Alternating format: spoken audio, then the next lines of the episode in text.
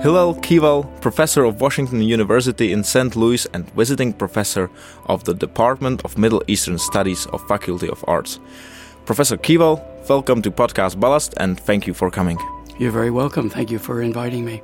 You spent the last semester here in Prague. You were teaching a course about ritual murders at the Department of Middle Eastern Studies, and you have been also awarded with silver medal uh, from the Dean of Faculty of Arts.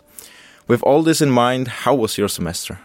With all of that in mind, it was a wonderful semester. Of course, it's uh, it's always a pleasure f- for me to return to Prague, where uh, I first visited and uh, in which I lived 45 years ago uh, in order to study the Czech language.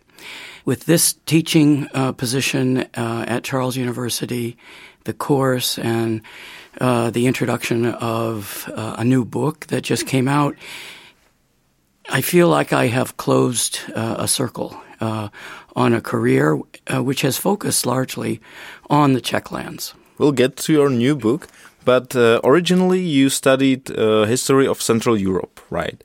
And I'm curious, how did you end up researching Czech Jews in the 19th and 20th century? Well, that's a good question. Um, one combines my interests as a graduate student in both Central European history and in Jewish history uh, in this part of Europe.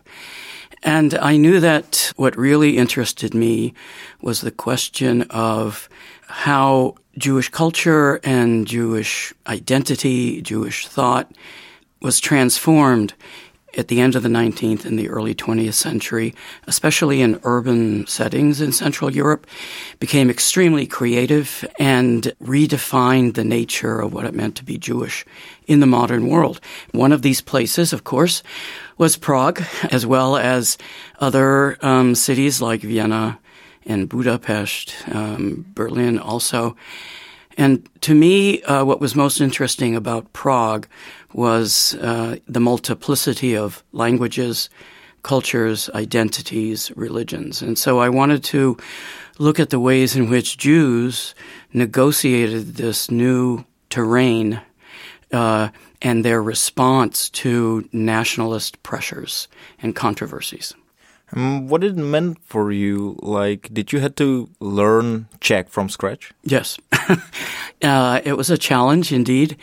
I've always liked learning languages, and I had already had a number of languages under my belt, as it were, uh, before I began my dissertation research German, Hebrew, French, especially. But uh, I was determined not to write another study of German Jews or Prague German Jewish culture because I felt that um, those works that did come out on this subject were missing the Czech dimension and didn't read any sources in Czech. So I determined right away that I, I needed to learn the language, to learn it at least well enough to do research. Well, at least I read well. I think I speak reasonably well. I have been told by Dr. Milan Jonsa, who was also a guest here in our podcast, that you've came here in the 70s. Yes. What was your initial experience with Czech Republic or respectively Czechoslovakia? Well, of course, I expected it to be different than what I had experienced in my own life. And uh, this was the middle decades of the so called Cold War and uh, those expectations did, did not disappoint. There were many differences. I like to point out to my colleagues in a joking way when we walk up the staircase at the main building in the Filozofická fakulta, uh, where there is a bust of Tomáš Masaryk as we walk up, I say, you know, that, used to be Lenin. So when we went to class every day, it was Lenin who was uh, looking at us, not Masaryk. Um, I felt it more, I think, when I came back two years later to do my uh, more focused long-term research, not only with Czech Jewish um, integrationism or assimilationism, but with Jewish nationalism, with Prague Zionism, for example, uh, as as well as um, German Jewish culture. And so some of those topics were considered sensitive, and I had to be careful with whom I spoke about it. And when it came time to ask for photocopies of newspapers or journals or other documents, I could ask some institutions which felt more secure, but I could not ask others which felt more vulnerable to state control. For now, let's get uh, to your research. You wrote the book about the formation of Czech Jewry uh, and Jewish identity in Czech lands called The Making of Czech Jewry, National Conflict and Jewish Society in Bohemia, 1872-1918. Also published in Czech language and Czech translation as Formování českého židovstva. Here in Czech Republic, we often tend to describe this era as a national emancipation of Czech nation, also like the fight for independence. But what does the story of Jewish population tell us about this specific period? I think it does tell us something about the nature of the of the Czech national movement and of Czech liberationism uh, from a, certain perspective, and it also is indicative of the kinds of pressures that members of various minorities felt uh, as they lived through conflicts and struggles between German speakers and Czech speakers, between those who wanted national sovereignty for the Kingdom of Bohemia and those who wished for a more Austrian focus. To look at uh, Jewish life, in a sense, one has to go back 100 years earlier. I know historians always do that, but uh, it's actually true because when Joseph II was uh, emperor, was Holy Roman Emperor and king of uh, Bohemia, he determined under his sense of enlightenment, he decided that he was going to modernize Jewish life in the monarchy. He wanted to bring them closer to the state and bring them closer to Christian society, as it were. And one of the problems with the Jewish population in the monarchy, according to the government and state bureaucrats, uh, was that they could not read this population sometimes in uh, uh, historical terms, we say that Jews were illegible. And that's in part because Jews spoke their own dialect of Western Yiddish, that Jews prayed and studied in Hebrew, that uh, Jews kept their commercial records and their communal records also in Hebrew. So the so uh, Joseph II felt that to modernize them, bring them closer to state and society, they needed to transform themselves linguistically. And he did that through the creation of a wide range of Jewish primary schools that were German language primary schools, and they were known as the German Jewish schools. And um, they really were transformed into largely a German speaking population. But there was nothing ethnically German about them, nor did they necessarily identify with other Germans, whether it's in the German Empire to the north or in um, other parts of Austria and the Habsburg monarchy. Beyond that, many Jews outside of Prague, well, all Jews outside of Prague in Bohemia, lived scattered in small villages in very small numbers. And that meant that they were a, oftentimes in their localities, a tiny minority uh, living shoulder to shoulder, cheek to cheek with Czechs, Czech Christians and Czech speakers, and that meant that their everyday language was Czech, such that Czech speaking Jews, in a sense, uh, they outnumbered the original German Jewish institutions and populations, even in Prague. They began to create Czech Jewish institutions.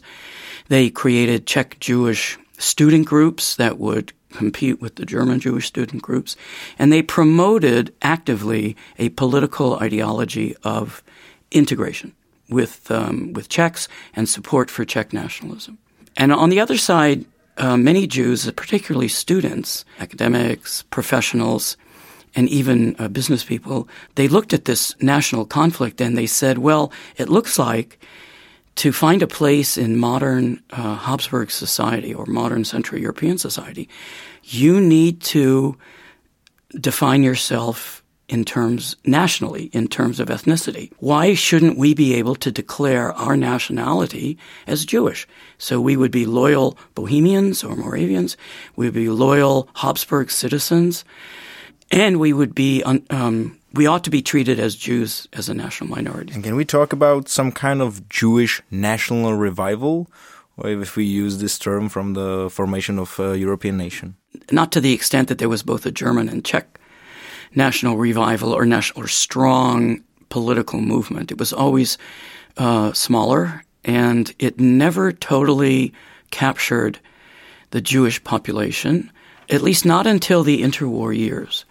In fact, in the Czechoslovak Republic, one of the great triumphs of the Zionists after the end of the First World War and after the Paris Peace Conference, during and after, was to get to an agreement from the Czechoslovak government to recognize Jewish as one of the national possibilities in the census. So this would be in both the census of 1920 and the census of 1930. And increasingly, with each census, the declaration of Jewish nationality grew, and the more one moved eastward from, first of all, from Bohemia to Moravia, and then from Moravia to Slovakia, and especially from Slovakia to Carpathian Rus, the declaration of Jewish nationality grew strongest. And so, indeed, uh, the number one Jewish national declaration in, in um, Carpathian Rus was Jewish. In Slovakia, it was high, but not quite as high as that. In Moravia, it was mm, it was a fair percentage. One suspects that uh, uh, German-speaking Moravian Jews felt that it was a better idea to declare Jewish as a national identity than German, and many took that choice. Czech was strongest in Bohemia and certainly in Moravia, but actually the, the category was was somewhat fictitious. It was Czechoslovak, was the category that the state agreed to. So the majority of Jews in Bohemia uh, declared Czechoslovak, but indeed, uh, even as early as uh, 1910 and 1900, the majority of Jews in Bohemia declared their language of daily use to be Czech. Probably because they were already bilingual they could read the political winds and say what makes the most sense in this atmosphere. And so why not declare Czech as your language? One could speak both, right? Let's talk about your uh, research.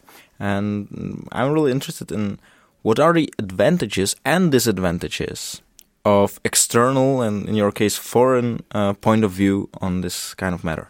That question, that's a good question. It probably applies to all of my research, right?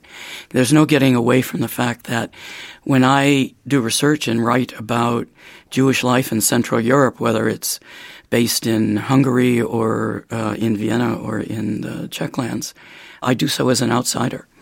As a native English speaker who does try to uh, be able to read all of uh, his sources in their in their proper language, but who who really does stand outside of uh, conventional understandings of identity. That also means that uh, I oftentimes I'm not always up to date on all of the latest political struggles, and that can actually be good um, because that, then I don't let those political controversies influence the way in which in which I'm writing. That's one of my questions. Yeah. If you are aware of some Czech biases on this topic, maybe some other biases in not really political sense, but also in a research field. For example, we tend to forget the Jewish minority. It's always like Czechs and Germans and their struggle, but we also kind of forgot that they are also Jews. Yeah. So I hope that uh, uh, some of the work that I, but also other historians, as well. One of the contributions we're able to make is is to m- make the Jewish story an integral part of the Czech story. In fact, you know, I've been involved with a uh, with a wonderful uh, collection of historians uh, that uh, include uh, Czech historians and German and Austrian and American historians. We've just completed a project that involves the writing of a comprehensive history of Jews in the Bohemian lands from the end of the Middle Ages to yesterday's newspaper, really, to today. And it came out in um, in uh, English, it came out in German, and in a month it will be coming out in Czech uh, under the title Židé v českých zemích společná cesta dějinami. So a, a common path through history. And that's really the idea that we're trying to get across that that these experiences are an integral part of the Czech past, and that they will know more about themselves uh, by know more, knowing more uh, Jewish history. That's another tip for our listeners for reading. And another tip for listeners uh, for reading is your new, whole new book about alleged ritual murders that is called Blood Inscriptions, Science, Modernity, and Ritual Murders at Europe's Fin de siècle. Where you also deal with Hilsner yes. and the Hilsner trial and the infamous murder in Polná. So my question is, is Polná anyhow unique in the Central European context? No. Uh, it is and it isn't, let us say. There, it has some unique aspects. But uh, it's part of a series of trials, um, five or six actual murder trials that were mounted by Central European governments. And that means it involved the police and detectives and investigating magistrates and judges and uh, ministers of justice and even prime ministers, right? Um, a decision to prosecute individual Jews and in some cases groups of Jews on a revival of the medieval accusation of Jewish ritual murder. That's very curious. It's, it's the question with which I begin this whole project. So why in the 1880s and the 1890s and the ni- early 1900s, right up until the First World War, do uh, states like Austria and Hungary and Germany, eventually Russia as well, why do they why do they mount these trials, and how do they work? So the the the ritual murder accusation, uh, if you will, as a, a in its kind of classical form, holds that uh, Jews um, uh, feel the need compulsively to kidnap and murder Christian children, especially children, in order to perform Jewish religious ritual. The theory was that Jews take these um, Christ like young boys and they ritually crucify them. So they're reenacting the crucifixion of Jesus. A different understanding emerges, which becomes the dominant theme over time. And that is that um, uh, what's important to these Jewish perpetrators is the blood of their victims, hence the blood libel. And they actually wish to collect and consume that blood and also use it for ritual purposes. Why? Um, most commonly, the uh, the argument was that it's it's one of the ingredients uh, in the preparation of Passover unleavened bread, Passover matzah matzot in plural. You still might ask, well, ask the question, why? why would it make sense for someone to wish to put blood in an unleavened wafer? And I think here the word wafer is significant because uh, this accusation, as well as some related accusations, really um, gain power in the context of Christian debates about themselves and about the and about the requirements of and the nature of the sacrament, the Eucharist. Uh, so the in the 13th century debates over the so-called doctrine of transubstantiation held that in a consecrated in the consecrated wafer and wine one has literally has the real substance of Christ's body and Christ's blood.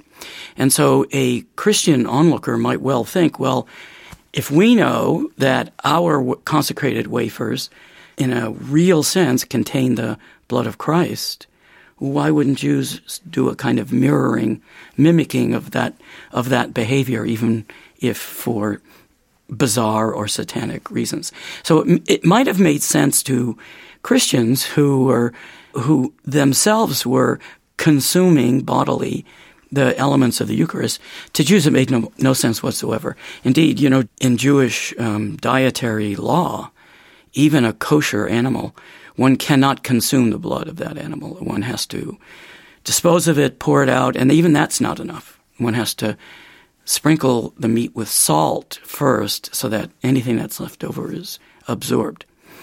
But that didn't seem to make much difference. Now, in my period, the real question is how can you actually get this medieval accusation that's already been debunked by, by you might say, high culture? How, how do you get it to work? Why is it compelling? Or why might it seem to be compelling? And hence, in my subtitle, uh, Science and Modernity. So uh, I think what I found is that it's not that science produces the accusation, but scientific methods and scientific language uh, especially medicine and forensic medicine, these provide the structure and the rhetoric that have to be used, have to be followed for these cases to even be articulated, even be um, expressed. So that then becomes the that becomes the field of battle. Local doctors against faculties of medicine, high science against uh, low science, ultimately prosecutors against judges. Sometimes the prosecutors who get the case say, this is just ridiculous. I don't know what to do with it. And in some of my trials, the prosecutors end up arguing against the case, which is bizarre in its own right. But they demand an acquittal. Would that we would see that more often, prosecutors actually demanding an acquittal. Strangely, and here we get to some of the um, uniqueness, perhaps, of the Hilsner case in our own uh, Czech lands, in Polná, which is in eastern Bohemia. Really, in some respects, further east than parts of Moravia, but still in Bohemia. Um, so Hilsner uh, is not acquitted. Indeed, he's convicted of aggravated murder in the, his first trial in Kutná Hora in 1899, and he's sentenced to death some very, very brave people got involved in that trial, both during the trial and after, and insisted that it be overturned, petitioned that it be overturned, wrote pamphlets and had speeches in Parliament. One of these very brave people, uh, not to be overly romantic about it or hero worshipping, was the first, the person who would become the first president of Czechoslovakia, Tomáš Masaryk, who at the time was a fairly new professor of sociology at the Czech branch of Charles University, and who had been asked by some of his former students in Vienna to look into this case. It seemed strange, and they didn't understand how uh, liberal Czech newspapers were so convinced that Hilsner was guilty. And so, yeah, he agreed to, to look into it. He was already trying to distance his branch of Czech of progressive Czech nationalism from anti-Semitism. The first thing he did, he said, was he bought, he went out and bought the entire transcript of the Kutná Hora trial, read it, studied it, and uh, he wrote a pamphlet which uh, in Czech was called Nutnost revidovat proces Polenský, the necessity to uh, review or revise the Polná trial, which was immediately confiscated by the state and they um, censored it and didn't allow it to be published. He paid a price for this. You know, he um, he was not able to teach because students um, picketed his classes and rioted in his classes, both outsiders and even his own students. He he said that he would, when they were making noise and talking back and refusing to allow him to speak, he would write his objections to their comments on the board. And then he would go walk from individual to individual to challenge them, to debate him. He went to his dean and asked for support. You know, why don't you reestablish order in the classroom and let me teach? And their suggestion to him was, well, maybe you ought to take a break. Uh, so they weren't really willing to get involved, and they did not support Masaryk at all. Masaryk's position was extremely unpopular in the Czech public. And yet, of course, he was a, he was a hero to Czech Jews. And they identified with the first Czechoslovak Republic all the more wholeheartedly when, of course, um, he and his uh, and his political party rose to prominence in the in the first republic. And with Tomáš Masaryk, we are also closing the loop of our interview. We started with him, we are closing with him. So, Professor Kieval, thank you very much for coming here. It was an honor. And you're very welcome. Not only for coming here in our studio, in our podcast, but also for the whole semester on our Faculty of Arts. And have a nice flight home. Thank you. It was a pleasure.